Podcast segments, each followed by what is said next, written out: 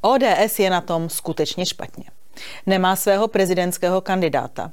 Její čelní politici zahlcují sociální sítě vulgarizmy na místo věcných argumentů. Předseda Fiala se považuje za světového lídra. Vlastní řešení ODS nemá, čeká, s čím přijde Brusel. A protože ODS je strana myšlenkově úplně vyprázdněná a bez výrazných osobností, píší základní argumenty pro její členy a příznivce ministerští úředníci placení z našich daní. Nevěříte? Pojďme na to. ODS rozeslala svým příznivcům k výročí 17. listopadu informační bilten. Vyzvala své členy a příznivce, aby grafikami s názvem Stále je za co bojovat vyzdobili, co mohou. A rozeslala dokumenty, které, cituji, pravdivě a jasně shrnují aktuální pomoc vlády. Jsou to takzvané argumentáře, které mají pomoci, cituji, vytvářet atmosféru a pohledy na vládní politiku. Bez těchto pomocných not by patrně členové ODS nebyli vůbec schopni v diskusích čelit občanům, denně konfrontovaným s rostoucími cenami a arogancí vlády. A rok poté, co pěti koalice vyhrála volby a vládne, rozesílá vítězná ODS svým příznivcům ještě jeden argumentář. Ten se jmenuje Hříchy vlády Andreje Babiše. Patrně, aby občané nezapomněli, že za všechno zlé může Babiš, i když už skoro rok není premiérem. Své členy a příznivce vybavuje ODS základními poznatky typu, že česká ekonomika patří mezi nejprůmyslovější země Evropy. A proto u nás v prvním pololetí zdražila elektřina nejvíc v Evropské unii. Programy podpory pro firmy musí schvalovat Evropská komise. Velkým podnikům ceny zastropovat nejde, protože pravidla Evropské unie. Zbrojaře nezdaníme mimořádnou daní, protože je potřebujeme pro pomoc Ukrajině. Kritika vysokého schodku od opozice je zcela mimo a hlavně rozpočet pěti koalice je úsporný. A co mají straníci a příznivci ODS říkat těm, komu se rozpočet nelíbí? Cituji. Kritika od vás je jako od lidí se zápalkami stojícími uprostřed hořící stodoly a naříkající na hasiče, že hasí příliš pomalu. A když někdo poukáže na to, že Německo připravilo balíček za 200 miliard eur, má hrdý ODSák odpovědět. Srovnávat kroky Francie a Německa s námi je naprostá manipulace. Potřebujeme společné evropské řešení. A straníci se toho drží. Poslechněte si. Je to tak, že eh, my podle mě správně eh, jsme jednoznačně preferovali celoevropská řešení. My vždycky musíme, jako ta eh, ekonomika, která je velmi otevřená, velmi závislá na ostatních, vyčkávat a snažit se prostě především realizovat celoevropská řešení. Argumentář hříchy minulé vlády vyniká informační čistotou a otevřeností. Například uvádí. Vláda Bohuslava Sobotky v roce 2014 zastavila tendr na dostavbu jaderné elektrárny Temelín. Měl na tom podíl i Andrej Babiš jako tehdejší ministr financí. O tom, že ve stejné vládě seděli i pěti koaliční ministři z KDU ČSL, ani slovo.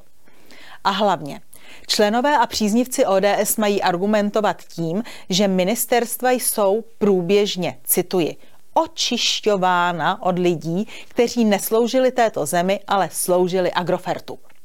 Tuto čistku pravda tak trochu komplikuje služební zákon, ovšem na jeho zmíněně pracuje ministr vnitra. Tím je Vít Rakušan ze stan. Opředený kauzami kyperský Michalík, americký Farský, vrbětický advokát Polčák nebo zločinné spolčení Dezimetr. Jsem zvědavá, jak si povede v očistě státní zprávy ministerstvo vnitra dál. Propagandistické argumentáře ze stranického oběžníku ODS dokládají, že ODS už dávno nevěří ve zdravý rozum svých straníků, příznivců a ani voličů. A tak jim pro jistotu každý týden píše, co si mají myslet, co mají říkat, jak mají nadávat na opozici a jak propagovat Fialovu stranu. Na tom by bohužel v dnešní době nebylo nic až tak divného.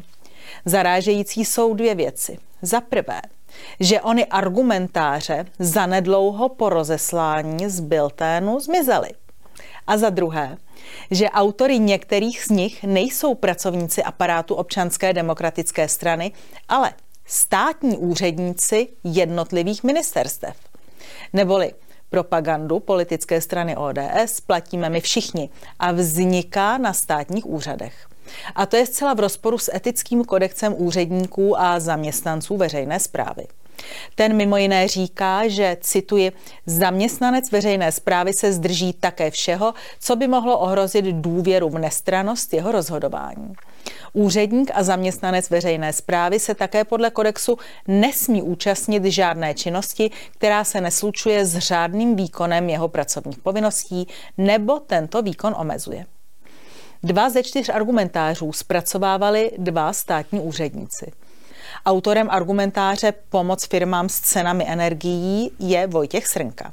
Někdejší zaměstnanec pořadu reportéři ČT, poté redaktor Bakalova týdeníku Respekt a konečně reportér veřejnoprávního českého rozhlasu. Vojtěch Srnka nastoupil do státní zprávy spolu s Fialovou vládou v prosinci loňského roku.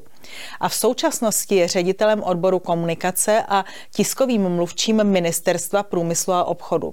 V jeho čele stojí Josef Síkela za hnutí stan.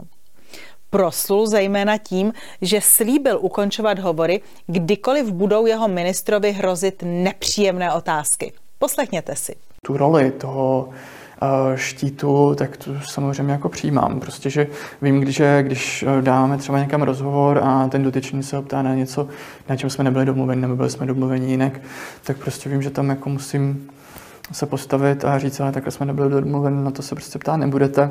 A nebo že prostě v některých třeba okamžicích nechci, aby eh, tam mluvil pan ministr a radši mluvím já, to tak prostě k tomu patří.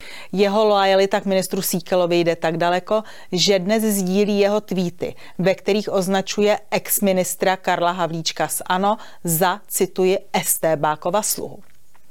Argumentář Windfall Text státní rozpočet vypracoval další úředník. Tomáš Weiss, ředitel komunikace a mluvčí ministerstva financí. Na ministerstvo nastoupil ještě za vlády Andreje Babiše v roce 2019. Do té doby pracoval jako odborník na PR, zejména pro velké banky. Schrňme to. Jsme svědky naprosto stejné situace, jako bylo ministerské fotografování Aleny Schillerové pro stranické účely.